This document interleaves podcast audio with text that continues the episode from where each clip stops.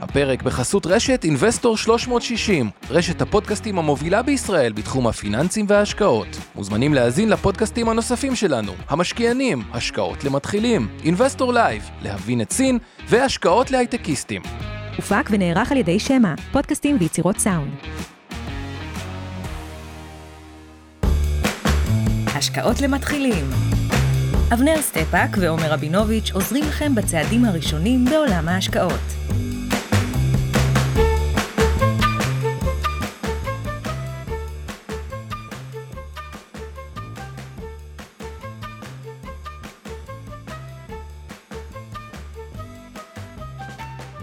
ערב טוב, עומר רבינוביץ'. ערב טוב אבנר, ערב טוב גם לתומר, מנהל הידע במיטב. שלום, שלום. ואתה יודע מה, אני ותומר ככה היינו פה קצת לפניך, כי אתה הגעת ברגע האחרון, ואנחנו סליחה. מדברים, אנחנו, רק אני אומר את זה, מדברים על טוב. תחזיות 2024, ואז ככה בשביל הפאן, הסתכלנו על תחזיות 2023. יש את העמודת מדה מרקר, גלובס. וזה העשר, מה עשר בתי ההשקעות אה, מה הם? צפו לנו לשנה? הרבה כן. פדיחות, כמה אנקדוטות מצחיקות, אף יאללה. אחד. רוץ. אף אחד לא התקרב. כאילו, 3.45 היה אלה שהתפרעו עם מה זה, הדולר. מה זה, מספרים? אה, דולר, שער. דולר שקל. לאומי נתן בך 3.18, שתבין את ה... אוקיי. אנשים אופטימיים שם, כן. מה לעשות, מה ה- לעשות. ה- זה... אה, היו את ההפקעה, אגב, אתם ביניהם, כן, שנתנו תשואה עודפת משמעותית לשוק האמריקאי. אוקיי. היו כאלה הפוך, שנתנו תשואה עודפת אה, לשוק הישראלית, אבל היו כמה, אתם נתתם אגב לדעתי מינוס 2 ול-S&P 18, ובסוף אה, כאילו, לא רע. וואלה, כדאי לכם להקשיב על אה, הערב, כן? סיכוי ו- שאני צודק אה, שוב. לא, לא רע.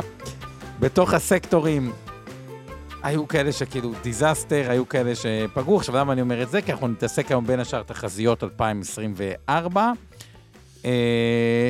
ואז ככה לקחת בחשבון שתחזיות הן אה, אה, ארוכות, צריך לקחת אותן בערבון אה, מוגבל, אבל בכל זאת כן אני חושב שכאילו, יש דברים שבהנחות יסוד כן, כל סוף שנה זה זמן טוב ככה לחשוב על זה ולהתאים, כי כן נגיד היו כל מיני דברים שנגיד בתחזיות 2022, ששם היו דברים מובהקים, נגיד שאג"ח לא כל כך מעניין, ובאמת מי שנשאר באג"ח כאילו אכל אותה. אה, כן, אבל פה זה קל. להגיד את זה, כי כשאתה אה. מגיע למצב בסוף 22 עם תשואות אג"ח אפסיות, ריבית עדיין בשפל לפני העלייה, אם לדייק זה לא היה כבר שפל, אבל, אה, אבל יחסית, בוא נגיד ככה, אז ברור שאין לך יכולת במצב הזה, קל לחזות, שאין בשר באג"חים ואין מה לחפש שם. נכון, אז, במניות זה יותר אז, מסובך. אז גם ב- ב- באופן כללי אני אבקש ממך, אבנר, וגם אה, אני אשתדל, את הדברים שאנחנו יותר אה, בטוחים בהם, בתוך התחזיות 2024, דברים שיש לנו קונביקשן אה, אה, גבוה. אבל לפני זה, הבטחה, עוד- עוד פעם נגיע לפינת המכפילים ולדרמה בשוק האג"ח שהתשואות שהן יורדות, אבל לפני זה, לפני סוף שנה, פעם אחת נסגור לכם ממש בקצרה, שורות תחתונות, את הנושא של ההפקדות סוף שנה, פלוס מה שאמרנו על המזכה כן. מוכרת שהייתה בלאגן. אז מה ש... זה החלק שאתם רוצים להקשיב לו יותר מהכל היום. פי אלף חשוב מהתחזיות. יש לנו פה תותח על, סליחה שאני מפרגן, אה, מרים. מראש. מכירים. תומר שלו ממיטב, יס. מנהל הידע המקצועי שלנו, ואחד האנשים שהכי מבינים פנסיה לברגים של הברגים, פנסיה, גמל, השתלמות, ביטוחים. כל אחד. והתחביבים שלו, אתם יודעים, בדיוק. כן? אז אנחנו רוצים לעבור. איתך עכשיו על ממש- השורות התחתונות. נשארו עוד אוקיי. ארבעה ימים נטו? כמה נשאר נכון, תכלס? אז עד לצלם את זה, וגם זה יהיה יום בתחתית ראשון עוד אפשר להפקיד השנה, עד ליום זהו. ראשון. אוקיי. כן. אז ככה, אז זה הכי חשוב. אז נתחיל זה בעצמאים. חשוב. יפה.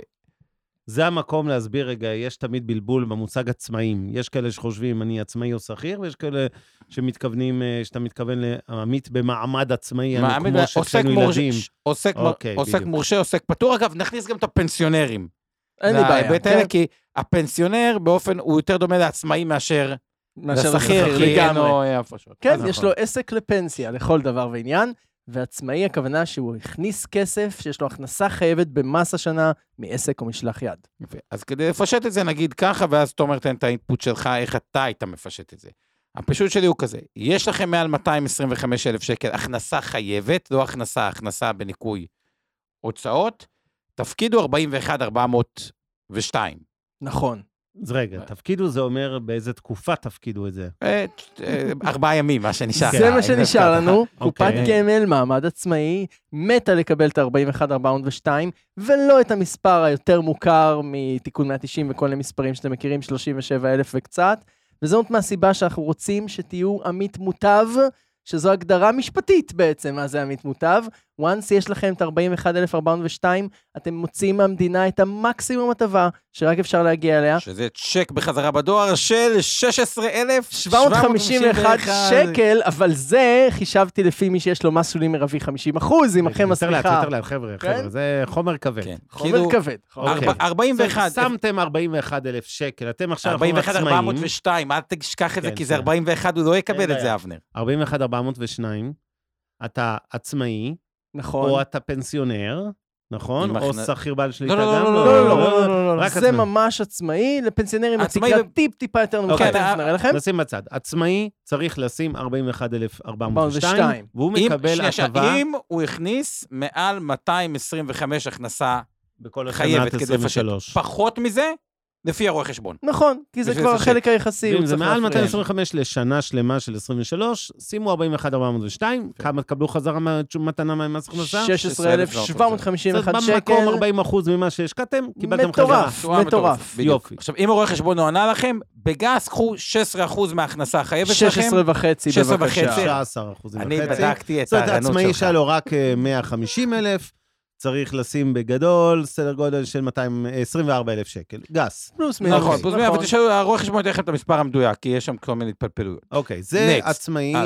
גמל. אחרי גמל עברנו להשתלמות. השתלמות או. 19,920, אין פה דילמה בכלל, חברים. אין פה דילמה בכלל. קרן השתלמות לעצמאים, גם אם בטעות היה לכם שנה נוראית ואין לכם הכנסה שהכנסתם חייבת, שלושה שקלים. תכניסו 19,920. עדיין את ה-19,920. למה? כי מה תקבלו חזרה דקה אחרי? אתם, קודם כל, אם אין לכם הכנסה בכלל, עדיין תקבלו את הפטור ממס רווחון, ששווה מלא כסף. וחוץ ואם יש לכם הכנסה? הטבת ניכוי, 6,388 שקלים. כלומר, זאת אומרת, זה- שוב שמנו 19,920, קיבלנו במקרה הזה בערך אה, 30 אחוז, קצת יותר אפילו, כן, חזרה. מיידית, בדיוק, ואותם בדוחות שלכם. 6,400 שקלים אני מעגל מתנה מהמדינה. וכל אוקיי. הכסף פטור ממס, כל הרווח. כן. כן, זה הטבה על הטבה. על ההשקעה עצמה. מעולה. הטבה, הטבה. אה, בגלל- בגלל- השלישי שאנחנו רוצים להגיד לעצמאים, לא ללכת לפי הרואה חשבון, אני מדגיש, הרואה חשבון אומר לכם 10,000, לא רואה. חשבון יקר, טעות, כן. 19,920, כי הכל פטור ממס רווחי הון. עכשיו, רק צריך להדגיש, זה כל שנת 23, כלומר, מי שכן הפקיד כבר בשוטף, נניח סתם 10,000 שקלים, רק צריך להשלים. להשלים לסכום של 19,920, עוד 9,920. מדויק. והטיפ השלישי והאחרון לעצמאים, הוא קופת אה, לא, גמל לא להשקעה, הוא לא רק לעצמאים, לא אבל. אנחנו עכשיו בעצמאים, בעצמאים. בעצמאים. כן. בעצמאים, מה אנחנו רואים עם קופת גמל להשקעה? שיש לנו מכסת הפקדה שנתית מוגבלת של 76,000 שקלים 449, מהרו לנצל אותה, כי ב-1 בינואר היא מתאפסת מחדש. מה זה אומר מתאפס? לא, זה אומר. שתוכלו להפקיד שוב, אבל מי שבונה על זה בתור אלמנט להגדלת הקצבה בעתיד, וכידוע לנו לעצמאים יש בדרך כלל פנסיה קצת יותר קטנה מלשכירים שיש להם פנסיה חובה, נכון. כדאי להתמיד ולנצל את המוצר הזה לצורך ניפוח הקצבה העתידית, לא נכון, לפספס. ולהוסיף על מה שתומר אמר, כי בוא ניקח את העצמאי שהכי דאגת לפנסיה, עדיין יכול להיות שהרבה מהפנסיה שלך היא פנסיה מזכה, שלא תוכל לקחת עוד מעט אותה כי נחזור, אתה רגע, במס. רגע, זה שלי, ל- לא, לב בגלל זה, הבלאגן. לא, בגלל זה זה כדאי, זה לא רק מי שפנסיות נמוכות, זה אנשים גם עוד מי לא שפ... זוכרים מה זה פנסיה מזה ככה, זה. בסדר, אבל זה גם מי ש... כל מה שאני אומר זה, כן. גם מי שפנסיות גבוהות, יכול להיות שזה מאוד כדאי לו. אוקיי. כן. עכשיו, אנחנו נחזור, טלי, לא לדאוג, על פנסיה מזכה ומוכרת לעצמי, עוד מעט נגיע לזה. וגם נזכיר שאותה קופת גמל להשקעה 76,000 שקלים, זה פר תעודת זהות, זה לא רק עצמאי, גם אשתו השכירה, העצמאית, ילדיו, כולל כן, הקטינים שבהם. זה נכון. אפשר לפתוח על כל בן אדם במשפחה. לנכדים, מה שאתם עד רוצים. 76,000 כן. שקלים. כמובן, לרוב האנשים זה לא רלוונטי, הם לא יכולים לשים עכשיו משפחה עם שלושה נכון, ילדים, אה, אה, אבל ה- 380 אלף שקל, אבל בן זוג בת זוג. ותתחילו מעצמכם. קודם כל המבוגרים, שיותר קרובים לגיל 60, נכון. ואחרי זה תתחילו להתעסק עם ה... אה, אם יש עודפים, לתת גם לילדים. נכון. סיימנו ואנחנו עוברים עצמאים ועוברים לעמית שכיר. כן. מה קורה לשכיר? ובכן, עמית שכיר, כל הטבות המס שלו למעשה אמורות להגיע במצב נורמלי דרך תלוש השכר. כלומר, ההפרשות שעושים לו המעסיקים שלו עד שכר מסוים בכלל לא נחשבות הכנסה חייבת במס, והחלק שמפקידים, חלק עובד, הוא חלק שנותן אפילו הטבות זיכוי ממס, כך שבעצם הנטו שלו קצת יותר גדול כתוצאה מזה, אבל מה קורה אם יש שכירים שחלק משמעותי מהשכר שלהם, לא 500 שקל, אלא סכום רציני מהשכר, הוא לא שכר פנסיוני. במצב כזה, תסביר יש... רגע, רגע, עצור, תסביר את המושג הזה, לא שכר פנסיוני. זאת אה. שבן אדם מקבל לדוגמה, בברוטו רשום לו 18,000 שקלים, אבל, אבל לפנסיה אה, מפרישים לו על 12,000. 12,000. אוקיי. אז הששת אלפים האחרונים 6,000, האלה, כן. 6,000 האלה, מס הכנסה מכירים אותם, ביטוח לאומי מכיר אותם, קרן הפנסיה לא מכירה אותם. אז יש פה פוטנציאל להטבת מס נוספת, שגלומה בפער הזה. אפשר להפקיד על הפער הזה, ועד פער של 9,400 שקלים בחודש, זאת התקרה החודשית. כלומר, אותו בן אדם שמרוויח זה- 18 ברוטו, אבל המעסיק מפריש לו, השכיר הזה, שהמעסיק מפריש לו פי 12, מהמם. אז יש לו 6 לחודש שעליהם אין הפרשות, או בכפול 12, 12 חודשים, אנחנו ב-72,000 שקלים. נכון. הוא יכול להפריש 16 אחוז. כפול הדבר הזה, אבל אתה אומר לתקרה, של אבל 18,000, לא, אבל לא יותר מתקרה חודשית כזאת של 9,400 אז שקל. אין בעיה, בדוגמה הספציפית הזאת. ואז אני מגיע למקסימום תקרה שהפקדתי בשנה, 18,048, ואז אני סוגר זאת 18,000 למעשה... זה סגירת הפערים, זה המקסימום שהפקדת בפועל, נכון. הפנסיה בגין הפערים. אני רוצה לחזור לדוגמה שנתתי עם ה-18 וה-12, מהמם. אוקיי? הפקדתם, אה, אתם מקבלים 18, רק על 12 יש לכם הפרשות פנסיונית, על ה-6 הזה, או 72,000 בשנה, הפקדתי תשימו 16 אחוזים. אחוזים. אני מעגל, תסלחו לי שנושא בראש, זה בערך 11,500 שקלים. את זה אתם צריכים להפקיד לאן? לקופת גמל במעמד עצמאי, שוב, כמו עצמאים, וזה יהיה כאילו קופה לפי סעיף 47, גמל, עצמאי, לא להתעסק עם אה, עכשיו אה, להפקיד לקרן הפנסיה שלך, כי אתה תקנה שם ביטוח שאתה לא רוצה לקנות, פשוט לקופת גמל מעמד עצמאי זה הדבר הכי פשוט לעשות, אוקיי, ובערך שליש ממה שאתה מפקיד חוזר לך כהטבת ניכוי וזיכוי. יופי. כן, אבל רגע, עוד- זה כן, רק עד משכורות, מי שהפער הזה הוא במשכורות מעל 20 ו... או, שלוש ומשהו. אם נכון? יש לך שכר לפנסיה הבסיסי. שעולה, בדיוק, הבסיסי הזה, שעולה על 23,500, אתה לא, לא אבל- במשחק, כי כבר לא תקבל כן, כמעט שום כן. הטבה, נמשיך וזה לא מעניין. רק אנשים שהשכר לצורכי הפרשות שלהם נמוך בערך מ-23,000 שקלים, בכלל נכון. רלוונטי. נכון בואו מאוד. נתקדם עם. השכירים. יס. סעיף הבא, מה עוד אנחנו רוצים להגיד לשכיר, חוץ מהפער הזה במשכורות שלו בין השכר הפנסיוני המבוטח לבין השכר המלא שלו? אז זהו, עוד שוב, צריך גם? גם אצלם, אני מזכיר, קופת גמל השקעה מחכה מעבר לפינה, ומאוד מאוד חשוב שתפקידו.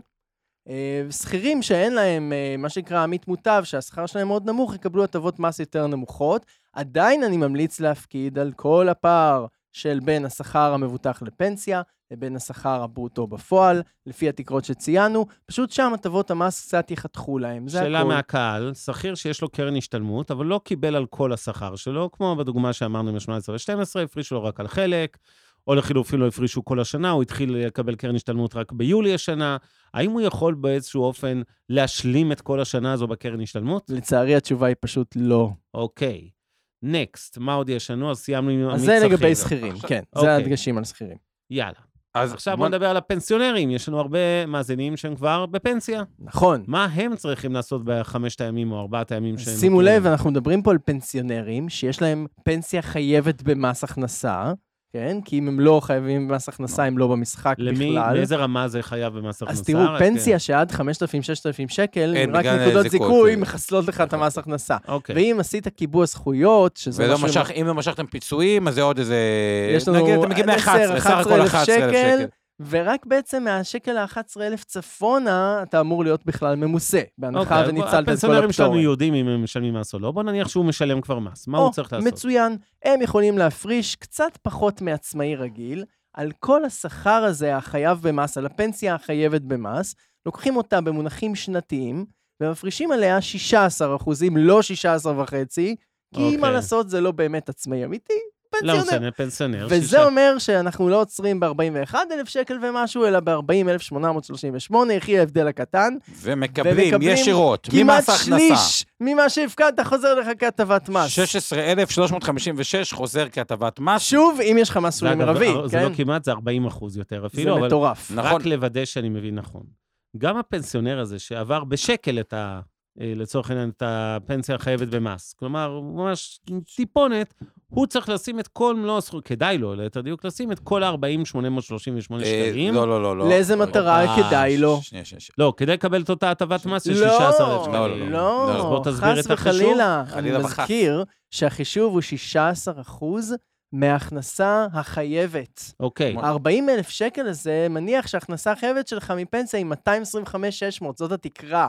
אבל זאת מי שלא מגיע במילים אחרות, לתקרה, אם אני מקבל פנסיה של הכנסה. 20,000 שקלים לחודש, כמה מתוך החייבת? עשר ונניח נגיד פטורה. 10 פטורה או. ו-10 חייבת. אז יש לך 120 אלף אז על חייבת. ה-10 האלה, כפול 12 חודשים, 120,000 שקל בשנה, כפול 16%. 16 אחוז, אז בדיוק. לשים בערך 19 זה שקלים. מה שאתה צריך להפקיד. זאת אומרת, הסכום המקסימלי שאפשר להפקיד, בשונה מהדיון הקודם של עצמאים, נכון, ששם דיברנו על 41, אה, 402, 402, שהוא גם, אה, תזכיר הוא לי. גם קשור לעובדה שאתה של 16.5 מכניס אחוז. אוקיי, לפחות הבנתי. את התקרה, כן? תמיד אצל עצמאים מעניין אותי אם מרוויחים. מעד כן, התקרה או אוקיי, מעל התקרה. הבנתי. 225 כן. מקסימלי, פחות לפי רואה חשבון.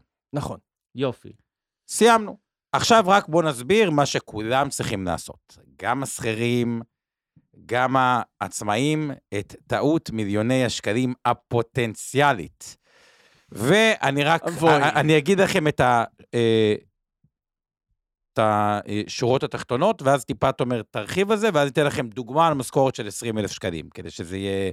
מוחשי, מוחשי. יופי. כן. אז אה, ככה, כל הפקדות עובד מ-2012, אוקיי?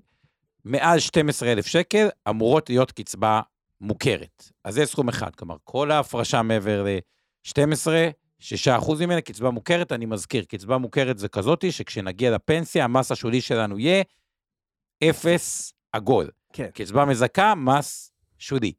כל החלק של העובד, של המעביד, מעל 29, מעגל קצת המספרים, גם הוא קצבה מוכרת.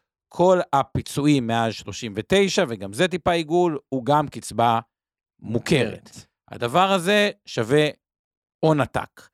עכשיו, בוא ניקח דוגמה, אתה רוצה להגיד משהו קודם לגבי זה? כן, מה שאנחנו רואים תראה. בדבר הזה, למעשה, שאם אנחנו לוקחים עובד שמרוויח 20 אלף שקלים, אז בדיוק. החלק של מעל 7 אחוז, מעל 11,870, שזה שכר הממוצע במשק, ועד ה-20 אלף שקלים, בואו נגיד שיש פה איזה 8,000 שקל gap, אז כל החלק הזה, 7 אחוז מה-8,000 שקלים האלה, זה כספים שנצבעים בקצבה מוכרת, דהיינו בעתיד, אם ירצה אותם כקצבה, והוא כנראה ירצה, כי ההפקדות הן לקצבה, יקבל קצבה פטורה ממס על החלק הזה. על ה-831 שיפריש, עכשיו, כל בעצם חודש זה אותם 7% מהפער שבין 20,000 ל-11,800 שכר ממוצע.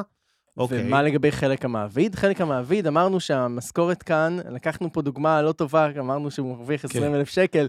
חלק מהמעביד על 20 אלף שקל, הקצבה המוכרת שם היא אפס.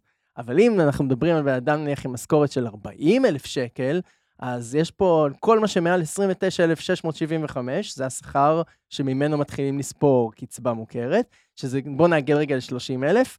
אז יש לי פה 10,000 שקלים האחרונים של השכר הזה, זה גם כן הפרשות מעביד שנזקפות לי לשווי מס בתלוש השכר. אוי ואבוי, נכון? זה הכנסה חייבת. נכון. אבל מצד שני, ההפרשות האלה ישמשו אותי בפרישה כקצבה מוכרת פטורה ממס, כדי שאני אוקיי. לא אשלם מס פעם שנייה על אותו כסף. יפה. אז הבעיה, איפה הבעיה? אה, רגע, אז זה, אנחנו מדברים על מ-2012.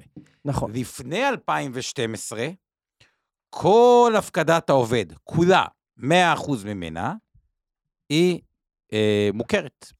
נכון, אני רק. מזכיר שזה לא לפני 2012 עד קום המדינה, זה רק משנת 2000. לא נעשה מזה דרמה גדולה. יש לנו ש- עוד איזה בנק של אה, 12 שנים, בין 2000 ל-2011 עד סוף השנה הזאת, ששם יש לפעמים, וכשאני אומר לפעמים זה understatement של המאה, כן? כמעט תמיד הפקדות העובד לא צבועות כקצבה מוכרת, למרות שהיו יכולות להיות צבועות בקצבה מוכרת, לא. עכשיו, ובזה אולי שווה לטפל. יפה. עכשיו, מה זה השווה לטפל? אז כן. בואו נ- נסביר רק ב... אה, עכשיו ב- תקשיבו ב- טוב, ב- כי זה בדיוק אחד הטיפים החשובים שעומר נתן בשבוע שעבר, ואני מודה, לא רבים הבינו אותו כי הוא מורכב קצת. בוא תסביר שוב מה הם צריכים לעשות מעשית, והאם זה גם דחוף לעשות את זה ביממות לא, לא, הקרובות, ממש או לא דחוף, ממש לא. דחוף, אז ממש קודם לא כל. תגמרו עם הפקדות סוף שנה שלכם. נכון. ואחרי זה, בימים הראשונים של ינואר, אחרי שפתרתם כל אחד את מה שהוא צריך לעשות, אז בבקשה, ת, תקשיבו לטיפ הקרוב ותוודאו, כי הוא שווה ערימות של כסף. נכון.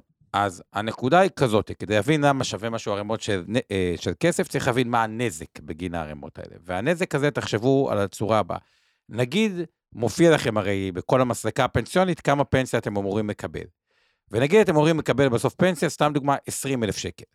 יש הבדל ענק אם ה-20 אלף שקל הזה יהיה במס שולי, ואז יישאר לכם ביד, לא יודע מה, 13, 14, תלוי, 15 אולי, לבין אם הרוב שם מוכרת, ואז יישאר לכם 17, 18, 19. עכשיו, רק כדי להבין את זה, 5,000 שקל בחודש, כפול 12, זה 60 אלף. כפול 20 שנה, פלוס כל הכסף שהייתם עושים מהכסף הזה, אנחנו מדברים פה על 2 מיליון שקל, 2 ומשהו מיליון שקל, כי גם יש את הריבית על הכסף הזה. דרמטי. דרמטי. עכשיו, מה הבעיה? שהבעיה היא במערכות המידע, וסתם תומר הראה לי, אני לא אגיד איזה חברה, לקוח שעבר מ-IRA, גוף שלא נזכיר את שמו, כן. ל-IRA במיטב, וכשהוא עבר, פתאום מופיע לו ש-100% מהכסף שלו היא קצבה מזכה. כן. כלומר, הכל במס שולי במקום בזה, וזה מלחיץ. ואז כל אחד אומר, רגע, איך אני יודע שזה גם לא קרה אצלי. אז בואו נסביר קודם כל את הדוח, שזה תומר ירחיב על הדוח, ואז אני אתן לכם את האינטואיציה, איך פחות, פחות או יותר אתם יודעים אם זה נכון או לא נכון, ובכל מקרה, כדי להרגיע, קחו את ה-106. אז בואו נדבר על הדוח. דרך אגב, דוח. אה, אז אפשר להוציא את הדוח הזה, ולא צריך לחכות שתגיע סוף השנה, ויגיע הדוח השנתי, אה, עם מה שנקרא, עם ההודעה היפה הזאת, מחכה לך באזור האישי. כל מה שאתם צריכים לעשות בשביל לבדוק את הדבר הזה, זה ליצור קשר עם האיש קשר שלכם באותו גוף בו מתנהל החיסכון הפנסיוני, ולבקש בגין קופות גמל, כן, רק משנת 2008 ואילך, כי לפני זה לא היה שם קצבה, אז אין מה לבקש. בגין ביטוחי מנהלים קצבתיים וקרנות פנסיה, כבר משנת 2000, אם אפשר לקבל תמונת מצב של ריכוז הסכומים הפטורים. זה נקרא בהרבה מקומות גם צבע הכסף, כמו שהייתה הדוח. פעם תוכנית התוכנית. כלכלית כזאת ברשת ב' לאוהבים. אז הנושא הזה של איך הצבוע הכסף הוא קריטי. למה? כי כמו שאמרנו, אם אתם עכשיו מביאים את טפסי 106 שלכם, שכל שנה כל שכיר מקבל מהמעסיק שלו, דוחף למגירה ולא מבין לגמרי מה עושים איתם, אז הנה משהו מעניין לעשות איתם. בטפסי 106 מצהיר המעסיק כמה כסף הוא הפקיד לכם, נומינלית, בלי תשואות, בלי דמי ניהול, כמה באמת הוא הפקיד לקצבה מוכרת וכמה למזכה. המעסיק יודע לצבוע את זה במערכת השכר שלו. הצרה היא שעד שנת 2012, הרבה מאוד מהיצרנים של קרנות הפנסיה לא צבעו את זה. הכל נשאר כברירת מחדל מזכה. וברגע שאני יודע להשוות, כן. זה מטעה פה המילה מזכה. מזכה זה לא דבר טוב, זה גרוע כן. מאוד. מזכה אותך כן. בלחטוף מס, כן. כן? זה יופי של זיכוי, אני לא רוצה שיזכו אותי בכאלה זיכויים. אבל ברגע שיש לך את תשתית הראייתית המפלילה, טפסי 106, שרשום שחור על גבי לבן, בשנת נניח 2009, הופקדו לך 34 אלף שקלים תגמולי מעביד לקצבה מוכרת, ואתה מוציא עכשיו מהדוח סכומים פטורים הזה, ואתה מסתכל ורואה שיש שם אפס קצבה מוכרת, כבר מדליק לך אור אדום. עכשיו, גם אם רשום שם סכום נמוך, לא בדיוק אפס, זה גם מדליק סכום אדום. למעשה, כל פעם שאתם תסכמו את כל ה-106ים האלה, ותגיעו לתוצאה שהיא יותר גבוהה מהסכום שמופיע לכם במצטבר נכון לרגע זה, בתור קצבה מוכרת, יש פה בשר לעבוד איתו. ואפשר לבקש לתקן רטרואקטיבית את הצבע הזה. עכשיו, אני אתן לכם אינטואיציה. איך אינטואי, אה, אינטואיציה? מי שיש לו שכר של 24,000 שקל, ניקח כדוגמה. זה אומר שבגדול, חצי היה אמור להיות מוכרת, וחצי מזכה. ב- תלוי לאיזה תקופה, אה, ב- כי נכון, קשה נכון. פה, שימו נכון, לב, אבל- עד 2011, רק ארבע פעמים שמ"ב עשה מוכרת על שמ"ב חלק. המעביד. שמ"ב זה שכר ממוצע במשק. כן. כלומר, דווקא הדוגמה שאתה נתת, יש שם בפרופורציה הרבה פחות משקיווית לו, כי רק בשנים האחרונות, מ-2016, ה-29,675 הזה לא, אני מדבר על הפקדות עובד. אז הפקדות עובד, למשל, עד 2011, הכל, הכל, הכל צריך להיות מוכרת. ב-2012 שמו רף של אנשים עם אה, אה, 7% מהשכר הממוצע. אז אוקיי, לא לא לא, נחפור בזה לא, עכשיו, אז- כי אנחנו אז לקראת קיצר, סוף ה... אוקיי, אנחנו לקראת סוף את התחזיות, אבל את הדבר לא, הבא. רוצים לעבור תש- לתחזיות? תשמרו כן. את ה-106ים שלכם, לגמרי. תוציאו את הדוח הזה, ובהיבט הזה, אולי שווה באמת שמי שרוצה שיעשו בדיקה, תשאירו, לא יודע, תיצרו קשר, ת- ת- שיעור נייד טלפון. או זה, תשאירו נייד, או ככה, אם נראה לכם משהו שם מוזר בהתאם לכללים שאמרנו עכשיו, אה, שווה לעשות על זה בדיקה, וכדי להבין את הסכומים, תומר הזכיר את המספר 34, אז בן אדם אומר, מה אכפת לי, זה 34 אלף שקל, נגיד, שלא נרשמו נכון. אבל נגיד לבן אדם בן 40, ובוא נגיד, תחזיות, בוא נדבר רגע על מסלול מניות, כל שבע שנים צריך להחליף, להכפיל את. הכסף. אז אפילו, ה-30 אלף שקל, גיל 47, 60 אלף שקל. גיל 54, 80 אלף, אה, 120. אה, 120 אלף שקל. כן, הכסף גיל- הזה יפה, גיל הוא אה, המון אה, כסף. לעתיד 61, שלכם. 240, גיל פרישה, נגיד הוא יעלה בעוד איזה אה, אה, שנה, אנחנו ב-480. על ה-480 הזה, נגיד ניקח מקדם 200, צריכים לקבל אה, 2,000 400. אה, 400 שקלים בחודש. כן. 2,400 שקלים פטורים ממס. וזה על 30 אלף מסכנים, כן. פטורים ממס. או חייבים במשהו לי 30 או 30 ומשהו, דרמה. זה כאילו צימר כל חודש שהלך אה, לפח, אה, כאילו אוקיי. שזה חבל. אני רוצה לענות בזריזות לשאלות ולעבור. לתחזיות שלנו ל-2024. יס. אז קצת שאלות מהקהל. קודם כל, לגבי הסיפור הזה של אה, אה, 106, כן. האם בעצם זה אומר שהמאזינים שלנו והצופים שלנו רוצים לאסוף משנת 2000 ואילך בגלל הפנסיה והביטוחי מנהלים מ-2000, בגלל ה... אה, נכון? אכן, אה, אלה השנים לאסוף, כמובן, רק אם הם בתוך הטווחים הרלוונטיים. מה זה אומר טווחים רלוונטיים? מה זה דברים רלוונטיים? זה על כל שקל של חלק העובד.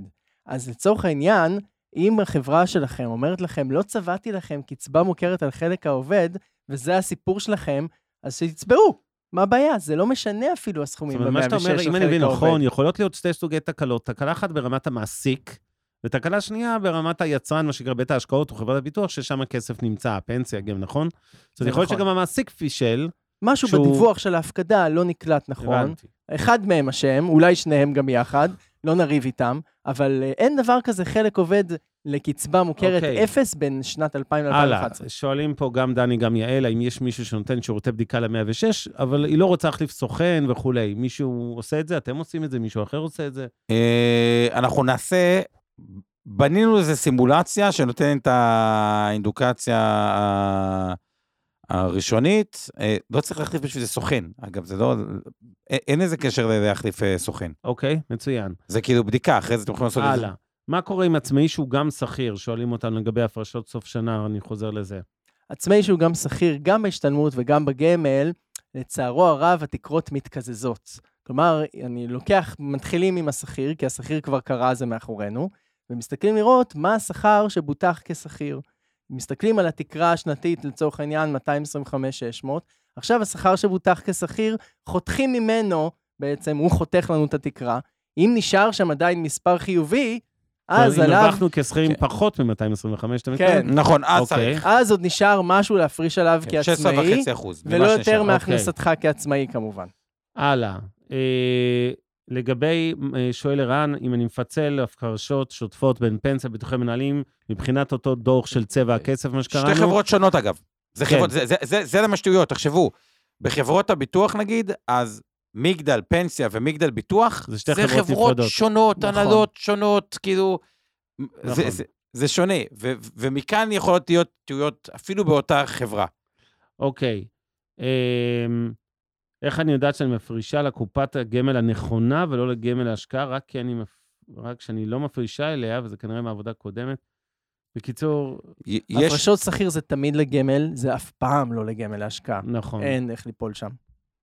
אבל אה, יש אני. רוצה לדעת, לא, אוקיי, לכל אחד יהיה- יש מספר. שאלה מקדימה. יש לי קופת גמל שאני פשוט לא יודעת אם היא קופת גמל במעמד עצמאי או לא, מה היא, איך מבררים האם הקופה האנטיקה הזאת, שאני כבר כבר אנשים לא זוכרים אגב- אה, איך היא אגב, נולדה, זה, מה מי ש- היא? מי ששאל לגבי קופת גמל של עצמאי, בדרך כלל במעסיק יופיע השם של אה, עצמכם, כאילו כעצמאי, נדבר על נכון? קופות ואם של... זה פ- שכיר, אז יופיע עליה שם המעסיק, או שכיר המעסיק, כללי, או משהו כזה, באזור האישי שלך, בתוך נכון, האתר של עכשיו, היצרן. זה קריטי, כי זו שאלה מאוד חכמה, כי כל מי שיש לו, וזה תרגיל אחר שלא נרחיב עליו היום, נכון, פעם הבאה, פעם אבל הבאה. כל מי שיש לו את אותן קופות ישנות, יש עוד משהו מאוד יפה שאפשר לעשות, שהפקידו שאחרי 15 שנה היה פטור ממס. טוב, סיימנו. אנחנו רוצים להודות לך המון, תומר שלו. תודה רבה ו- רבה, חברים, בהצלחה בסגירת השנה, ונתראה בשנה הבאה. ואנחנו, אה, אני רק אגיד אה, שני חובות עבר ואני אצלוב אה, לתחזית, סליחה, ל-24. אז קודם כל, חוב עבר ראשון, שאלו אותי פה בשאלות, איפה אפשר לקבל הלוואה בפריים מינוס חצי? אז ברוב הגופים הפנסיוניים, זה ינוע בין פריים מינוס חצי לפריים פלוס חצי, אבל אפשר בהחלט בהרבה מקומות לקבל פריים נכון. מינוס חצי. הלוואה על חשבון הגמל פנסיה השתלמות שלכם, לא ניכנס לכל התנאים וכמה אפשר לקבל, זה תלוי אם הכסף נזיל, לא נזיל וכולי. נכון. לא חייבים לתת לכם, אגב, את ההלוואה הזו, יש גם תקרה של כמה מותר לתת סך הכל לכל בית השקעות או חברת ביטוח, אבל בגדול אפשר עדיין לקבל הלוואות כאלה. אני אומר את זה למי שמעוניין לקחת הלוואה מקופת הגמל או ההשתלמות שלו, ולסגור לצורך העניין אה, הלוואה. יקרה יותר מבנק, כרטיסי אשראי, מימון ישיר וכולי. כאן המקום uh, לעשות את הערת האזהרה השבועית שלנו, שכל מה שאנחנו מדברים איתכם היום על הפנסיה, גמל, השתלמות, הוא לא ייעוץ פנסיוני, לא שיווק פנסיוני ולא תחליף לכזה שמותאם לצרכים והנכסים שלכם בידי יועץ השקעות, בידי יועץ פנסיוני uh, מוסמך, או סוכן ביטוח, או משווק פנסיוני, וכל מה שעושים uh, הערב הוא לא המלצה לביצוע פעולת השקעה כלשהי, רק תזכורת שיש לכם עוד ארבעה-חמישה ימים לסגור את כל הפקדות uh, סוף השנה שלכם. בנוסף, מאחר ואנחנו עוברים עכשיו לעולם ההשקעות יותר, ותחזיות לשנת 24, זה המקום להזכיר שכל מה שאנחנו עושים פה לא ייעוץ השקעות ולא תחליף לכזה שמותאם לצרכי ונכסי בידי, אה, אה, כל אחד בידי יועץ השקעות מוסמך, וזה לא תחליף לייעוץ השקעות ולא המלצה לביצוע פעולת השקעה כלשהי להימנעות מהשקעה כזאת. וכמובן שכל מניה שאנחנו מזכירים פה הערב, צאו מנקודת הנחה שאי שם בתיקי השקעות קרנות הנאמנות קופות הגמל להשתלמות הפנסיה תעודות הסל ותיקי השקעות של מיטב, אנחנו מחזיקים ולכן יש לנו אינטרס, וכנ"ל לגבי אינבסטור 360 של עומר ידידי, שגם היא מנהלת תיקי השקעות וקרנות נאמנות, ולכן יש לה אינטרס, לכאורה, להזכיר מניות ספציפיות, שמדי פעם אנחנו מזכירים. זהו. עכשיו, אה, בואו אה, נדבר קצת על התחזיות ל-24. אז, אז בשביל התחזיות, אני חושב שנתחיל מפריעת המכפילים, כי כאילו, בוא יאללה, נבין מאיפה אנחנו אותה. יוצאים, אה, ואז גם יותר קל לאן אנחנו אה, הולכים. כן, אוקיי. אוקיי, אז- עכשיו רק אגיד, התחזיות רק נובעות משתי מקומות, כאילו, או שזה, יש מה שאני קורא את הסיפור שנוצר בשוק, ויש מה שאני קורא את הבחינה הכלכלית. ובגלל זה הרבה פעמים אנחנו רואים מה זה הסיפור. הסיפור בסוף העיתונות הכלכלית בעולם, היא צריכה איזשהו נרטיב.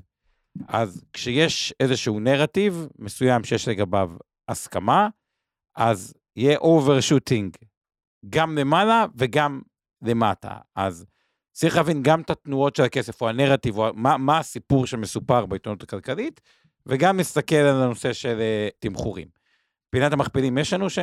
כן, בינתיים אני אגיד, היו לנו עוד כל מיני שאלות על הפנסיה והגמל, אני לא רוצה לסטות עכשיו, הבטחנו שנתייחס לתחזיות 24, אני כן רוצה להציע שכשנסיים עם תחזיות 24, נחזור לשאלות נוספות מהצ'אט, גם פספסנו איזה שתיים, גם עכשיו נוספו עוד כמה. סבלנות, חשוב לנו להעביר את המנה העיקרית, שזה תחזיות 24. אה, אני אתחיל מ... אה, אולי אני אתחיל בינתיים לדבר אה, אה, רגע לפני שנעלה את פינת המכפילים. אני, אני רוצה להגיד לכם משהו כללי שקשור לפסיכולוגיה והשקעות. אנחנו בסוף שנה איומה ונוראית למדינת ישראל, כנראה אחת הגרועות בהיסטוריה שלנו בהרבה הקשרים, ומן הסתם בעיקר בהקשר של ההווה, של המלחמה אה, בעזה, וחלילה אולי גם ההמשך בלבנון. לא יודע אם חלילה, אבל זה כבר אה, שאלה אחרת, אבל בוא נגיד ככה, אנחנו בתקופה באמת ייחודית וחריגה. ואחת הטעויות שמשקיעים הרבה פעמים עושים במצבים האלה, זה שמשליכים מהדיכאון האישי או הלאומי הזה אה, על ההתנהלות הפיננסית שלהם.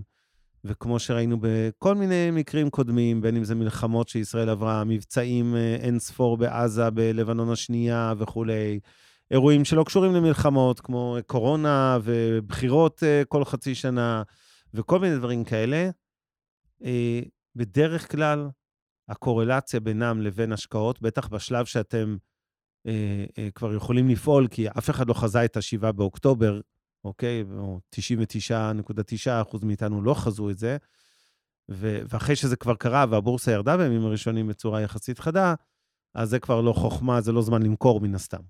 אז בהנחה הסבירה שאין לכם כדור בדולח לאירועים אה, צבאיים או פוליטיים, אני לא ממליץ לכם לערבב בין התחומים. זה בסדר, אה, לגיטימי לגמרי להיות uh, בדאון מהמצב הזה, יש סיבות טובות.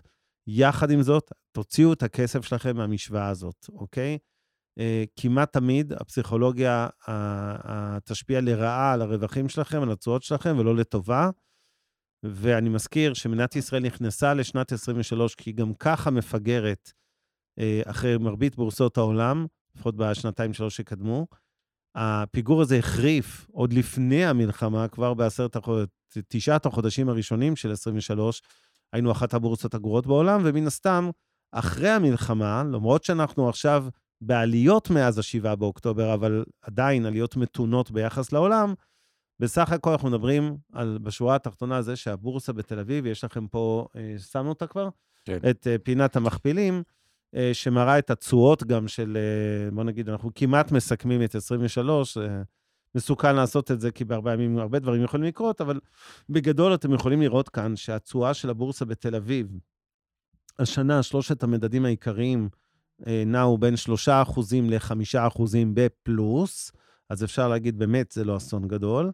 אבל אה, כשנשווה את זה ל-53% בנסדק, 24% ב-S&P 500, אה, 20% בגרמניה, 17% בצרפת, 18% בהודו, 28% ביפן, זה נראה כבר קצת פחות, אה, נקרא לזה אופטימי, אה, קצת פחות מרשים התשואה הזאת, ובטח שאם ניקח קצת יותר לאחור, אז אה, תלוי שוב איזה מדד ולאיזה תקופה, אז בהחלט אנחנו בביצועי חסר. יפה. להוסיף דבר אחד למה שאבנר אמר, שאני מסכים איתו, בגדול, כן. האסטרטגיה הכי מנצחת בעולם ההשקעות, שהיא לא קורית במבחן המציאות, היא לפחות. משעממת בסדר? משהו, היא, לא, היא היא. לקנות ביחידות. עכשיו, זה, זה כאילו נשמע כל כך פשוט, אתה אבל- מקבל הוראות קבע חודשיות כאלה, מה? אבל, לא, אני אומר, באופן כללי, בירידות, תזכרו, אה, לקנות בירידות, בירידות. שמעתי יחידות, סליחה, סליחה. לא, לא, יסבירו לנו ב... כן. ברור. למה בירידות זה ירד ולמה בעליות זה עלה. ואני, אין אף תחזית אחת, כי הסתכלתי על תחזית 2023 גם של בתי השקעות גדולים, שצפתה 54 אחוזים עלייה בנסדק. זה 53 או 54 אחוזים בנסדק. אין, פשוט אין כזאתי. והסבירו לנו למה כלכלי קשה ולמה בריביות. ובגלל זה אני אומר את הדבר הבא. יסבירו לנו עכשיו שבגלל שחושבים, הריבית עוד לא ירדה, שחושבים שהיא תרד, אז השוק מקדים את ה... אה, אה, מקדים וכו', אבל זה הכל הסברים בדיעבד. ובסוף, כבייסיק, עולם המניות עשה, וכנראה ימשיך לעשות, תשואות של אזור ה-8, 9, 10 אחוזים אה, בשנה, ולא נחזור על התזה למה זה עושה את זה, אבל זה אומר את הדבר הבא, ככל שיותר התרחקנו ממוצע, כלומר, שירד, ואנחנו יותר שנים רחוקים מהשיא, כנראה שיותר נקפוץ, נחזור לממוצע, וזה איזשהו משהו שחשוב אה, לזכור. כן, אני רוצה להוסיף פה משהו לבורסה בתל אביב אה, כמקדמה לתחזית, אה, או כחלק מהתחזית כבר של 24. אז רק נסיים עם איזה משפט על אה, שוק אגרות החוב. תשואות חשוב. אגרות החוב גם בארצות הברית, אה, התשואה של אג"ח לעשר שנים של ממשלת ארצות הברית, 3.89, כאן בתל אביב 3.80. אני מזכיר לכם שהיינו כבר מספרים משמעותית יותר גבוהים, כלומר היינו עליות בשוק אגרות החוב וירידה בתשואה שהן מציעות קדימה. ואני רוצה להגיד ככה, לפחות לגבי שוק המניות, אני האחרון שחסיד להגיד לכם, אה, כן, ת, תסתערו על הבורסה בתל אביב. אה, כי בסופו של דבר אני מאמין בפיזור סיכונים, וגם התשואות שלנו וההשקעות שלנו בגמל מגיעות ברובן מבורסות בחו"ל. אם היינו משקיעים לכם את רוב הכסף שלכם בשוק המניות התל אביבי, כנראה שמצבכם היה הרבה פחות טוב מבחינת תשואות בגמל השתלמות והפנסיה. והיום אה, מעל 70 אחוזים מהמניות שלכם, אה, לא רק במיטב, ברוב בתי ההשקעות וחברות הביטוח, מושקע בחו"ל. אה, ובצדק, מבחינת פיזור סיכונים, בסוף אנחנו מדינה קטנה, עם סיכונים משל עצמה, ואין גם סיבה להמר עם כל הפנסיה שלכם או כספי חסכונות שלכם כאן בבורסה בתל אביב. אבל יחד עם זאת, אני חייב להגיד, קשה לי להתעלם מרמת המכפילים הנמוכה של הבורסה בתל אביב, מהעובדה שזו אה, בורסה שכרגע נמצאת בפיגור אה, כבר כמה שנים אחרי בורסות העולם, ואני לא אתפלא אם שנת 24 אה, תאיר פנים באופן יחסי, אני לא יודע להגיד בהכרח שיהיו עליות, כן? אני גם אופטימי לגבי עליות, אבל זה יותר קשה לי, נקרא לזה, לחזות. אני חושב שה... אה, אה, אני כן אגיד שהנחת העבודה שלי זה שהבורסה תל אביב תיתן ביצועי יתר. כלומר, אם השווקים סתם כבר ירדו בעשרה אחוזים שנה הבאה בארצות הברית, אני מניח שאנחנו נרד פחות מזה ואולי אפילו. נעלה. ואני רוצה גם להסביר, אה, יעל שאלה את זה, למה אתה חושב שאנחנו נדביק את הפערים? אז אני לא יודע אם נדביק את הפערים או נצמצם את הפערים מול בורסות העולם. קודם כל, אי אפשר להתעלם מהרמה הנמוכה של מכפילים. שתיים, לגבי הכלכלה הישראלית והחברות שנסחרות בה, אוקיי? אה, צריך לזכור, רוב, רוב הסקטורים, יש הרבה מאוד סקטורים, לא ניכנס עכשיו לניתוח עומק של כל אחד, אני אתן רק דוגמאות על קצה המזלג. שלושה סקטורים שחטפו, בין היתר, לא היחידים. אה, בנקים שנסחרים מתחת להון העצמי. חלקם, צריך להגיד, לא כולם. כן, לא כולם, נכון, זה נכון, נכון, נכון. הגדולים פועלים לאומי, ב-0.8 נדמה לי, 0.80 ומשהו. חמש, גם גם דיסקונט. כן, יופי. זה אחד. שתיים, זה הנושא של סקטור הנדל"ן, בנייה שחטף, הרבה הרבה יותר מהירידה כמובן של מחירי הדירות, שהייתה מאוד צנועה השנה. אה, מקדמה על חשבון, יש איזו הנחת עבודה, שהרבה קבלנים פשיטו רגל, עלויות מימון, לא ניכנס לזה, אבל זה סקטור שחטף בחלקו קצת ב overshooting, מה שאני קורא, כלומר, כן. הגזים בירידות. והסקטור השלישי, שנייה, זה האשראי החוץ-בנקאי. שוב, אני לא, בטח לא אמליץ עליו כי אני שחקן בענף הזה, אבל גם חטף, אה, חברות שנסחרו במכפילים של 1.5, 2, 3 על ההון העצמי, נסחרות היום בפחות מאחד. אני נותן את זה כדוגמאות להמחיש, שאלה אם, הכל... אם אתם מאוד פסימיים על הכלכלה, עזבו רגע את הבורסה, עזבו את המניות.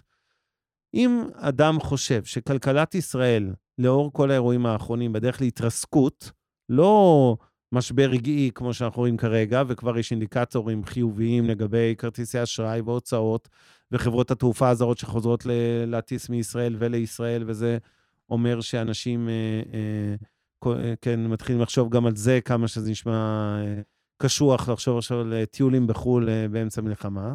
אבל שוב, זו התחלה של התאוששות.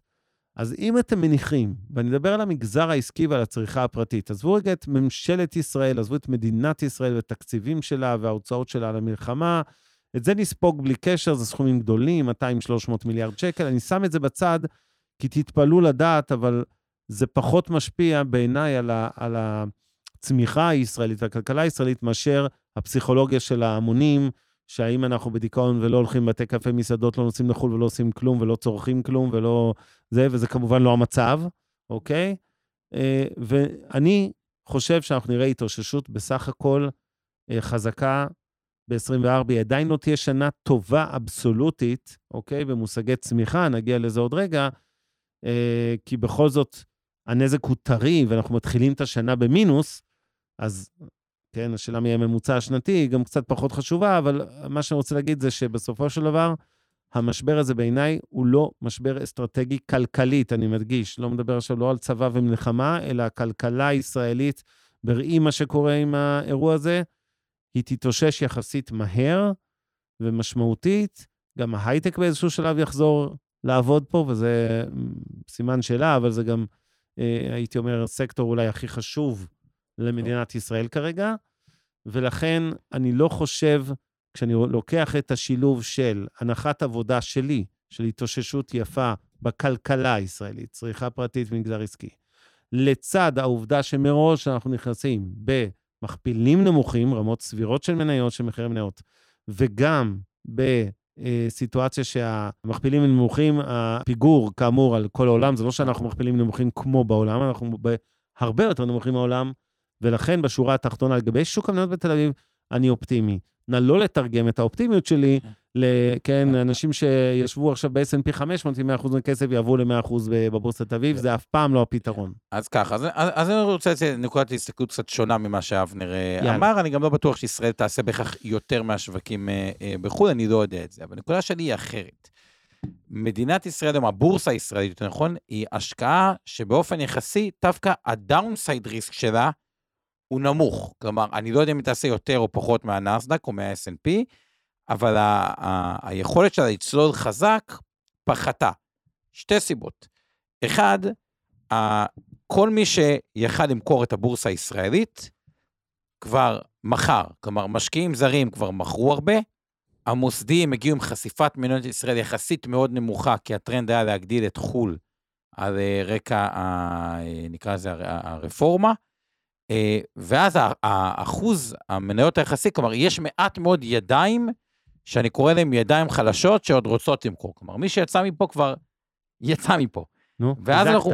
מה? אז חיזקת. לא, ואז אני, זה לא אומר שבהכרח יגדילו משמעותית וזה, פשוט אני אומר כבר, אין הרבה מי שימכור, וזה מצב שבו ה downside הוא יחסית אה, אה, נמוך. זה לא אומר שזה יהיה ה upside הכי אה, אה, גבוה, אבל זה, אה, זה. עכשיו, על רקע מה יבוא ה upside, הקהל הישראלי, ואני מזכיר את אותם חמישה טריליון שקל של חסכונות ציבור, אם תעשו כמה מתוך זה יושב באג"ח מדינה, פקדונות, מכ"מים וכו', אתם תקבלו סכום אסטרונומי, אני לא זוכר, אבל לדעתי זה איזה חצי מהכסף, כאילו משהו בלתי נ- נתפס, ושהכסף הזה יתחיל להיות מתוסכל בירידת ריבית, שגם זאת כן. שאלה, זה הקטליזטור אה, אה, לתחילת נכון. אה, העליות, וזה שוק שבעיקר מציע, לא רוצה להגיד חלף אג"ח, כי זה עדיין מניות, אבל הרבה חברות עם תזרים מאוד מאוד מאוד חזק של 10, 11, 9 אחוז בשנה, תזרימי אמיתי, שזה, אה, שזה יותר דומה לאג"ח, אז השוק הישראלי שוק עם downside נמוך, ואם הריבית באמת תרד פה, אז יש פה את הטריגר לעליות, ובגלל שזה שוק שהוא פחות סחיר, החלטה של כמה מוסדיים להגדיל פה החזקה, פלוס הציבור, פלוס הסטת נאמנות, כן יכול לייצר פה איזושהי אה, אה, התפתחות של ראלי. אה, הכל עם סימן שאלה קצת על אה, לבנון, שיכול אה, לעכב את זה, אבל גם, כבר לא להקריס כל כך מהר, כי מראש הרבה, אה, אה, האחוז, כאילו, הרבה, הרבה ידיים חזקות כבר מחזיקות ופחות חלשות. בואו נעבור לשווקים אה, בחו"ל. כן, שוקי ב- מניות בחו"ל. ובשווקי בחו"ל אני רוצה במבט אחרת של שבע המופלאות וכל השאר. שבע המופלאות הם באמת במכפילים מאוד מאוד גבוהים, אבל אם נסתכל על תהליכים, זה לא אומר שהם בבועה. אם נסתכל על תהליכים שקרו בעולם, היה הרבה תהליכים של מה שאני קורא, ככל שהעולם עובר להיות עולם עם קישוריות יותר גבוהה, מה הכוונה קישוריות יותר גבוהה? שנגיד מהפלאפון עושים הכל כמעט. אז כן. זה אומר שהחזק מתחזק, כלומר, כי פתאום המחיר, ה switching cost להחליף את אפל, הוא יותר גבוה. כי זה כבר הרבה יותר קישורי ומחובר מאשר פעם להחליף את בלקברי לפני עידן האפליקציות. אותו דבר בסייבר, ניקח את פאלו אלטו, אותו מנהל, אה, אה, נקרא לזה רשת או סייבר, מעדיף להתעסק עם פתרון הוליסטי ו- ולתפור כמה פינות מאשר עם אין סוף שחקנים. אז זה לא אומר שהם בועתיות, פשוט המכפילים שהם לא זולים. מה שאומר שמסתכלים בממוצעים, כל שאר המניות הם במכפילים מאוד אה, אה, סבירים, אפילו אה, נוחים הקטנות. נכון. ואז מקבלים פה מצב שלדעתי הוא פחות, השוק הוא פחות יקר מכפי שהוא נדמה. כי מי שמקבל את התזה, ואני מקבל את החלקית, שמייקרוסופט באמת מצדיקה מכפיל יותר גבוה מהממוצע, אז זה לא שהיא צריכה לקרוס, היא בסדר, ואלה במכפילים נמוכים הם גם בסדר. בואו רגע. אוקיי, אז אני אגיד ככה, לגבי שוקי המניות בחו"ל, ואני רוצה גם להתייחס אחרי זה לריבית ואינפלציה, כי זה גם, אה, וצמיחה של ישראל והעולם, אז צריך אה, לזרז. אבל לגבי השווקים בחו"ל, מלבד מה שאמרתי על ישראל, ושוב, זה המיעוט של תיק ההשקעות שלכם, כמובן, אני אגיד שלגבי השוק האמריקאי, אני מאוד מעדיף או את המניות של הראסל 2000, המדד של היותר הקטנות בינוניות, או מי שבוחר מניות ספציפיות ולא קונה תעודת סל או מדד אה, כמו S&P או נסדק, אז באמת לא את הגדולות האלה, את הגורילות היקרות האלה, אלא אחרות שנסחרות במכפילים יותר נמוכים. ועדיין מאוד אה, אוהב את השווקים באסיה. מינוס סין נקרא לזה, בסדר? יש המון שווקים באסיה, לא צריך להתחיל לחפור יותר מדי ולהתחיל לקנות, אה, לבחור מניות ספציפיות בדרום קוריאה או בסינגפור או בווייטנאם או במלזיה ואינדונזיה, יש מספיק תעודות סל לדברים האלה וקרנות נאמנות, ואני חושב שזה משהו שאתם צריכים להגדיל את המשקל שלו בתיק ההשקעות שלכם. מי שתאכזב, תמשיך לאכזב לדעתי, זו אירופה, היא לא כל כך אכזבה השנה, אבל הכוונה, ממנה יש לי את הציפיות הכי נמוכות. אה, לגבי הבורסות אני מדבר קודם כל, זאת אירופה, סין נעלם גדול שקשה לי להתייחס אליו. אה, אני קצת לא אוהב אותם מסיבות אחרות שהן לא כלכליות גרידא, אה, אבל גם כלכלית יש שם כמה בעיות, לא ניכנס לזה עכשיו. אז בגדול, אופטימיות זהירה על ארצות הברית, אופטימיות יותר, פחות זהירה או יותר אה, אה, אגרסיבית על ישראל, ואופטימיות אה, גם כן יחסית אגרסיבית על השווקים באסיה למעט סין. אז, אז בואו נראה במה אנחנו לא מסכימים פה. ה- ורגע, ופסימיות יחסית על אירופה. ושוב, אני תמיד אומר, יחסית. ברור שאם נסדק ו-S&P ירדו שנה הבאה חלילה איזה 30 אחוז, אל תצפו להרוויח כסף בשום בורסה אחרת בעולם, כי כל הבורסות, כשיורד גשם בנסדק וב-S&P, יורד עליהם, אה, כולם נרטבים. אז אה, עוד דבר אחד, ש... אה, דבר אחד שאני, בואו נייצר את החילוקי דעות בינינו, אני פחות חושב, אני חושב שבתי הקברות מלאים באנשים כמו שאתה מציג עכשיו, כמוני. שמנהלי השקעות שניסו להימנע מה, אה, אה, אה, מהגדולות, אז אני פחות פסימי לגבי הגדולות. אני, אני רק אומר, הן מתומחרות לא אה, אה, זול, אבל זו נקודת מחלוקת. אני יותר הבאתי את זה בהקשר של זה פחות יקר ממה שזה אוקיי. נראה. אוקיי, דבר. אחד שאני כן כן. בטוח לגביו, אתם תראו את הקורלציה בין השווקים בחו"ל לבין השקל, ההופכי של השקל, התחזקות השקל חוזרת. כלומר, כל הרגע הזה שאמרנו, הקורלציה נשברה בין עליות ה-S&P ה-S&P 500 והנסדק לבין. לבין הדולר, היא הייתה בגלל אירוע אקסוגני חד פעמי, שהמוסדיים הגדילו את החשיפה הדולרית שלהם מ-20 ל-25. once הם עשו את ההגדלה, כשהנסדק יעלה, תראו את השקל מתחזק, וזה מסביר את בדיוק מה שקרה עכשיו בתקופת המלחמה, שאנשים לא מצליחים להבין למה השקל התחזק. הוא ושתי עלה מילים- על- בשלב מסוים ל-4.08, אבל אז אה, זאת הדולר התחזק, הכוונה 4.08. לא, ברור, סמוך למלחמה, וזה, אבל זה חופשית, בגלל- כן. זה- זה- זה קשור לשתי סיבות. ישראל עדיין עודף בחשבון השוטף. אגב, עוד אחת מתזות ה long על ישראל, זה כבר לא המסה הקריטית של הסטארט-אפים שמגדירים את ההייטק. זה כבר הרבה מהסטארט-אפים, ומאנדיי, שראינו, זו דוגמה טובה, היא כבר לא כזו סטארט-אפ. נכון. וכשהיא צומחת באופן עקבי, היא לוקחת יותר אנשים באופן עקבי, כנ"ל לגבי נייס, גוגל, פייסבוק, אה, מה שהיה מלאנוקס, שזה היום אה, NVIDIA וכו'. כלומר, אותם אנשים שאשכרה עובדים שם, מצפים לקבל משכורת איפשהו בין הראשון לעשירי לחודש, וזה אומר שיש זרם בלתי פוסק שלוקח אוקיי. דולרים ושקלים. זה אומר חשבון שוטף לטובת ישראל, ההשקעות, אה, אותה קורלציה שהמוסדים לא יגדילו את הזה, כלומר, השווקים בחו"ל יודעים שהם צריכים גם למכור דולרים, לחץ חזק על התחזקות השקל בעליות שווקים.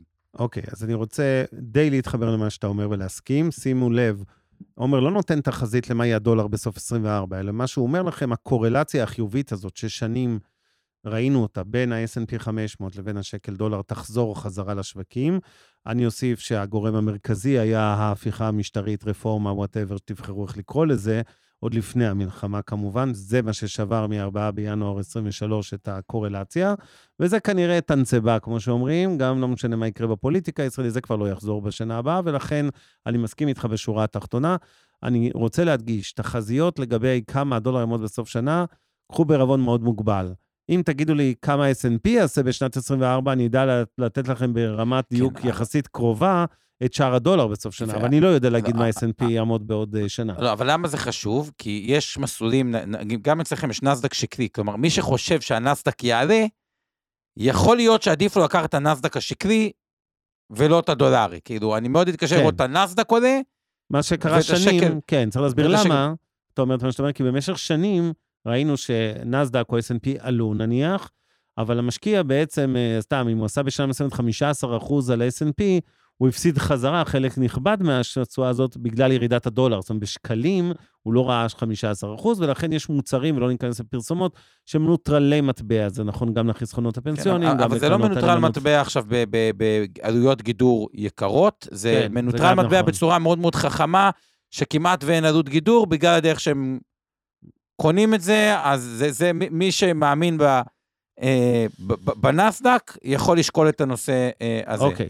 אז אה, כבר נגענו בשוקי המניות, נגענו בדולר, בואו נעבור קצת לריבית, אג"ח. כי זה מאוד חשוב לאנשים, ואחרי זה נגיע לאג"ח דרך אז- הריבית. אז פה ה conviction, אצלי יש conviction, כרגע, כבר הרבה זמן לפני חודש אני אומר את זה, ועדיין, למרות העליות החזקות שהיו באג"ח, להאריך מח"מ, כלומר, במקום להישאר חוזר, אני בפיקדון, שואל אותך, קודם כל, מה יקרה לריבית בישראל ומה יקרה לריבית הפד? קודם כל, הריבית בישראל, תראה, אג- אגב, התזה שלי היא עוד יותר לירידת ריביות בזה. אני ניתחתי את מצב המדינות בעולם, כן. הן פשוט לא בנויות לריבית גבוהה, זה unsustainable. כלומר, אין בעיה, ירד. כמה אתה חושב שבסוף 24, הריבית בישראל, היום נזכיר לכולכם, 4.75 אחוז, כמה היא תעמוד בעוד אה, בשנה אני? לא רוצה להביא כמה היא תעמוד, אני רק אומר את הדבר הבא, ההחלטה שאתם צריכים לעשות, מה שאתם צריכים לעשות בלי קשר, זה היום עדיין ניתן לקבע תשואות באג"חים של חברות מובילות, שלקבע את סביב עולם חמישה אחוזים, למי שרוצה את האג"ח, נראה לי אסטרטגיה יותר טובה מלהיות בכספית.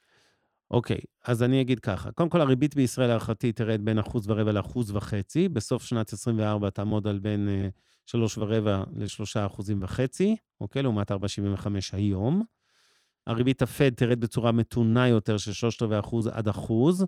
למה אני חושב שהריבית בישראל תרד יותר?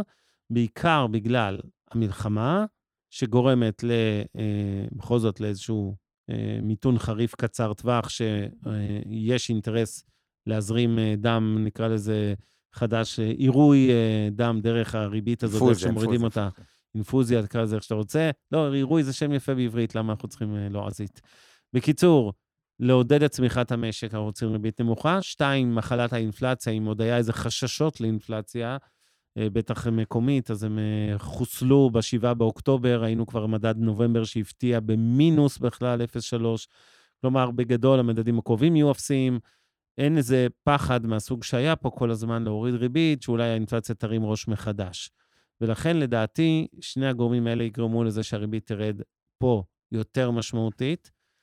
פותח בר... סוגריים, כן. מידה על ברבורים שחורים, אני רוצה גם, מאיזה כן. כיוונים לדעתך יכולה לבוא הפתעות. רגע, רגע, נגיד לזה, זה השאלה האחרונה, אז דווקא טוב.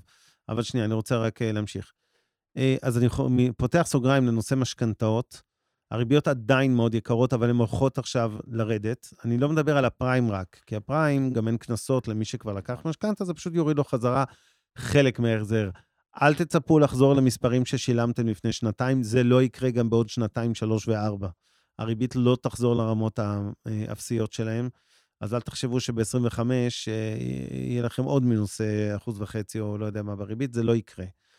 מה שכן, יש אה, אה, אה, הריבית ארוכת הטווח, זאת של המסלולים הקבועים, או המשתנה כל חמש שנים, או הקל"צ, או הק"צ, כן, קבועה לא צמודה, וקבועה כן צמודה, שהיו עד לאחרונה בשיא של כל הזמנים, חמישה אחוזים וחצי, אפילו חלק מהלווים ראיתי שישה אחוזים למשכנתאות ארוכות של 25-30 שנה. הדברים האלה יתחילו לרדת, זה עוד לא יהפוך את המשכנתה למשהו אטרקטיבי, היא תישאר יקרה בשנת 24, אבל אני אומר את זה כי אה, רק אלה שלקחו לאחרונה משכנתה, בשנה הנוראית הזאת של 23, תשימו לב, אה, לא בחודשים הקרובים, אבל אולי במחצית השנייה של השנה, של 24, יכול להיות שיהיה כדאי לכם למחזר את המשכנתה למרות קנסות הפירעון המוקדם. אה, שוב, תלוי גם במסלולים שלקחתם, היו הרבה שגיאות שעשו משכנתאות, לא נפתח על זה עכשיו סשן. אה, בכל מקרה, זה עוד משהו לחשוב עליו. ו... בוא נעשה בברבורים שחורים קצת, כדי ש... רגע, רגע לפני, עוד יש לנו אג"ח, כמה מילים על אגרות חוב. וכמה מילים על הצמיחה אה, הישראלית והעולמית. אז קודם כל, לגבי אגרות חוב, אני די מסכים איתך, אה, למרות שחלק מהמהלך כבר בוצע בחודש האחרון, כלומר, ועדיין, ראינו עליות. עדיין. ועדיין, בעיקר באגרות חוב קונצרניות, שלא ניכנס לדוגמאות, יש כאלה עם מספיק בשר שעוד לא ראו את העליות. אותו תהליך שדיברתי במניות בתל אביב, שהיו הרבה סקטורים שחטפו overshooting, קרה גם באגרות חוב קונצרניות שירדו יותר מדי ביחס למצב האמיתי של אותן חברות, ולכן אה, יש שם הזדמנויות. אז זה לגבי זה. אמ, בעיקר אני אגיד לכם מה קורה. בישראל אומרים לחברה שלוש שנים, זה נראה כמו נצח נצחים. אבל שנתיים כבר זה זמן שזה. אז מה שקורה, מרוויחים פעמיים. אחד, אם תהיה ירידה בריבית, אז את הירידה של התשואות עצמם. שתיים, בדרך כלל, קחו סתם מח"מ שלוש, שלוש וחצי, ארבע, אז כשחברה יש, היא, היא כבר מתחילה להגיע ל... לשנתיים מפדיון, הפרמיות סיכון שם מצטמצמות. כי כאילו אומרים, כן. טוב, היא כבר לא תפשוט את הרגל תוך שנתיים, תוך שלוש שנים זה נראה כמו נצח. אוקיי. אז עוד כמה, אז, אז רק להשלים על אג"ח קונצרני, אה, אני לא רוצה שתצאו מפה עם רושם שאני אני הרבה יותר אופטימי על מניות מאשר על אג"ח קונצרני, במובן הזה שבכל זאת אנחנו נמצאים פה ב-26 בדצמבר, אחרי שכבר ראינו איזה מהלך עליות לא קטן. נכון, היה מהלך חוב גדול. בחודש האחרון, ואין כל כך הרבה בשר, אם נסתכל על המרווחים של אגרות החוב הקונצרניות, נכון. לעומת התשואה של ממשלתי, שזה בדרך כלל המדד לתמחור, לא איזה מציאה גדולה, אוקיי? שלא תבינו לא נכון, זה לא איזה אפיק להסתער עליו. יש בתוכו קצת מציאות, אבל בהכללה, אגרות החוב הקונצרני דרדלה בתשואה. אה, אני רוצה להגיד כמה מילים על האינפלציה, כי זה מעניין הרבה אנשים. אני חושב שאנחנו נראה אותה, אני מזכיר לכם שיש יעד בנק ישראל בין אחוז לשלושה אחוזים, אני מניח שנראה אותה באזור שני אחוזים וחצי ב-24, שוב, לא מדע מדויק, וצריך לזכור שאינפלציה היא לא רק מקומית ישראלית ותלויה בצריכה ומלחמות, אלא גם במה קורה כמובן בעולם, מחירי הסחורות, רוסיה, אוקראינה, כל מה שאנחנו מכירים, אבל על פניו נראה לי שהמחלה הזו מאחורינו. לגבי הצמיחה, אה, זה מאוד מעניין לראות, התחזיות של הגופים הזרים על ישראל מאוד פסימיות על 24. הם חושבים שהכלכלה כן אה, תהיה הרבה יותר גרועה. אני לא מאוד אופטימי, אני רק חושב שהצמיחה עדיין תהיה חיובית קלה, אחוז ושלוש עשיריות. זו התחזית הרשמית של מיטב, לא שלי, שהכלכלן הראשי שלנו, אלכס זבזינסקי.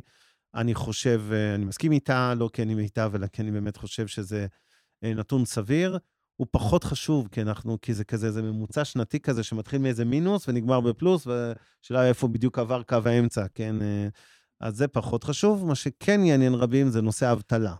אנחנו יודעים שהיום אנחנו במעל 10 אחוזי אבטלה, כשאני כולל כמובן את האבטלה במובן הרחב שלה, חל"תניקים, כל מה שיש, אוקיי? אנחנו לא נחזור לשלושה אחוזים וחצי בערך שהיינו ערב המלחמה, אבל אני כן אופטימי שרוב האבטלה הזאת תחוסל. אנחנו נרד לאזור ה-4.5% עד 5% בסוף 24. הגירעון התקציבי לסיום התחזית ל-24 שלי לפחות, או של מיטב במקרה הזה, 5 עד 6 אחוזים גירעון תקציבי, גם מזה לא צריך להיבהל. ההוצאות העצומות של מלחמה, כנראה 300 מיליארד, עזבו שכרגע מדברים על 200, בעיניי הם לא, מדינת ישראל, שנכנסה למלחמה הזאת עם יחס חוב תוצר נורמלי לגמרי, מהנמוכים בעולם, יכולה לספוג גם את הגירעון הזה. מן הסתם זה יחייב קיצוצים תקציביים. יהיה פה אה, באמת, אס זוכה קינג בוכה, אני לא יודע איך הממשלה הזאת הולכת אה, להתעסק עם הקיצוצים אוטוטו, כי הם יצטרכו, ואנחנו יודעים למי נתנו, ובואו נראה איך הם מצליחים, אה, כשלא עושים פוליטיקה בזמן מלחמה, גם לקצץ לאלה שמצביעים לך, זה יהיה מעניין. אבל אה, כן, יהיה פה, יהיה פה קרבות אדירים על הקיצוצים כן. בשבועות קופסאות חוץ-תקציביות, ראיתי, זה ה... אוי, נו. אה, בקיצור, אמ, אז זהו. ברבורים שחורים קצת? כן, ברבורים שחורים, אז הנה מישהו כתב לנו על אוסטרליה ולבנון, כן, אתם מדברים... אז אני אתן את כמה נקודות של זה. אחד, שהוא לא כזה ברבור שחור, כן. שהוא פשוט אה, נסראללה ולבנון, מה שכתבו פה, אז אה, נחזור על זה. שזה לא כזה, כאילו, שיש הסתברות אה, שלדעתי היא, היא קיימת. אגב, זה חלק מהתזה, למה מניות כן, כי התמחור מאוד את זה, אבל אג"ח קונצרני, אם שם זה יתחיל, המרווחים כן צריכים, צריכים טיפה אה, אה, להיפתח. אז באג"ח קונצרני יש פה שני כוחות אה, שונים. שתיים, הזכרתי את זה אה, מזמן, מדינות כמו איטליה באירופה, שמתישהו הדבר הזה של המדינות, בחלקם, איטליה היא דוגמה טובה, כי החוף שם הוא באמת מאוד גדול, ואין שם איזה קטליזטורים של צמיחה, יכול לחזור לכותרות, ואין לי מושג איך אה, בלאגן בכזו מדינה אה, משפיע. אז זה המקום השני. כנ"ל הסתבכות, שזה קשור אלינו לכל הקטע של החות'ים ואיראן וזה, עם הכוח הבינלאומי, שמשהו שם מתגלגל, אם כן, אני חושב שזה סיכון לא כזה אה, גבוה, אבל אלה כמה נקודות שכאילו מבחינתי מלחמה ואיזשהו משבר חוב באחת המדינות הממונפות באירופה, דוגמת איטליה. איטליה היא דוגמה טובה לברבור אה, שחור פוטנציאלי, רוב הדברים האחרים הם באמת סיכונים יותר אה, שאנחנו ממפים מראש. אני מזכיר שבמהות ברבור שחור זה אירוע שלא נכון. יכולנו לצפות אותו, לא, לא איזה, כמו שראינו את מלחמת רוסיה-אוקראינה, שאף אחד לא חזה מראש שהיא תקרה וכולי. אה, או קורונה, שזה כמובן עוד דוגמה לברבור שחור קלאסי, שאף אחד לא ידע שיגיע אלינו. אז אני לא יודע לחזות אותם, אבל אין ספק שיש סיכונים. כל שנה זה נכון, שיש סיכונים גלובליים כאלה ואחרים, אה, וזה גם נכון עכשיו. אה, שאלו כאן על הנדל"ן, אז אני אגיד שאני פסימי על שוק הדיור. אני לא חושב שתהיה התרסקות, אני חושב שתהיה ירידה משמעותית במחירי הדירות. השנה לאו דווקא מחירי השכירות, חשוב לי להדגיש את זה, אני מדבר על דירות לבעלות, מה שנקרא. אז uh, בטח ובטח שלא הייתי קונה עכשיו דירה עד שלא קורה לפחות אחד משני דברים. או ירידה ממחירי הבועה, שבהם אנחנו נמצאים בשניות אלה כשאנחנו מדברים על מחירי דירות בישראל, בועה בקנה מידה גלובלי מהחמורות שיש, או לכל הפחות ירידה משמעותית בריביות המשכנתאות, שיקרו מאוד את מחירי הדירות. אנשים לא תמיד שמים לב לזה, אני מזכיר בזריזות הדוגמה של שנה שעברה, 22 עדיין, מחירי דירות עולים ב-20 אחוזים, המשכנתות ימלאו מ-1.6 ל-1.92, המשקאות התייקרו בעוד 250-300 אלף שקל בנוסף. זאת אומרת, מי שקנה דירה בתחילת 22 שילם 1.6, מי שקנה אותה בתחילת 23, תחילת שנה זו, אפקטיבית שילם 2.2 בערך, כלומר 600 כן. אלף שקל יותר בשנה אחת, כשאני כולל את נזקי עליית המשכנתה בסיפור, ולכן אני לא רואה שום סיבה להתקרב לדירה אה, לא להשקעה ולא למגורים, אם אתם לא ממש חייבים כזו, לפחות עד שקורה אחד משני הדברים, ירידה משמעותית יותר במחירי הדירות, וירידה משמעותית בריביות ארוכות הטווח של המשכנתה. אה, אוקיי, אז נראה לי, מבחינת הזמנים אנחנו די צריכים אוקיי, להתכנס אז לסיום. כן, יש לנו פה עוד כל מיני הערות ושאלות, אז תן את השאלות, ועם זה נסיים. רגע, פינה חברתית קצרה, תן לי לגנוב 60 שניות, בסדר? מבטיח לא יותר. צדיק, קדימה. צדיק, טוב. תראו, אה, אנחנו יודעים מה קורה עכשיו. אה, מצד אחד, המלחמה ממש לא נרגעת, והרוגים לצערי יש לנו כל יום, וחטופים עדיין נמצאים בעזה ואנחנו צריכים להחזיר אותם אה, אלינו הביתה. אבל מצד שני, צריך להגיד בכנות, מדינת ישראל במקביל לזה חוזרת לשגרה, אוקיי? אנחנו חוזרים לעבודה, לאט לאט חוזרים למסעדות ובתי הקפה ולקניות ולכל הדברים האלה, ועוד רגע גם אנשים יחזרו לנסוע לחו"ל, וזה נורמלי, אני לא אומר את זה בביקורת. הבעיה שזה מייצר זה שכל הנושא של ה... אה, כל נושא ה... אה, נקרא לזה, רוח ההתנדבות נפגעה. אוקיי? אה, אנשים פחות תורמים, אנשים פחות מתנדבים כרגע, וזה עדיין צריך. ואני לא מדבר רק על מותרות, אוקיי? אלא באמת דברים שעדיין אנשים צריכים. בעיניי, המסה הקריטית זה העורף, ופחות הצבא, אבל גם הצבא, אוקיי? יש אה, קבוצות, ראיתי שעכשיו מבשלים בימי חמישי לזה. תשתדלו בכל זאת, איכשהו, אני רואה כמה קשה לי עם הפרויקטים שלי, עם הקטיף החקלאי, ועם הנושא של גדוד נהגי הפרדות, זו קבוצה שמשנעת כל היום. כן, אוהב. אין מה לעשות, היום יש פחות אנשים שמוכנים אה, לנסוע על חשבונם עם הדלק ועם החצי יום לצאלים או לרמת הגולן או לכל מקום אחר במדינה.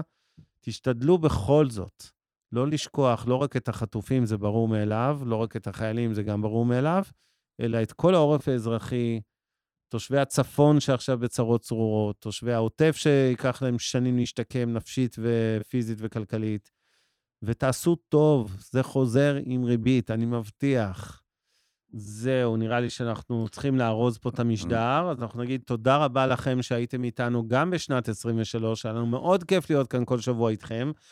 Uh, למעשה זה המשדר האחרון שלנו לשנת 23. כמה שנים אנחנו כבר... אה, שלוש? וחצי שנים, נכון?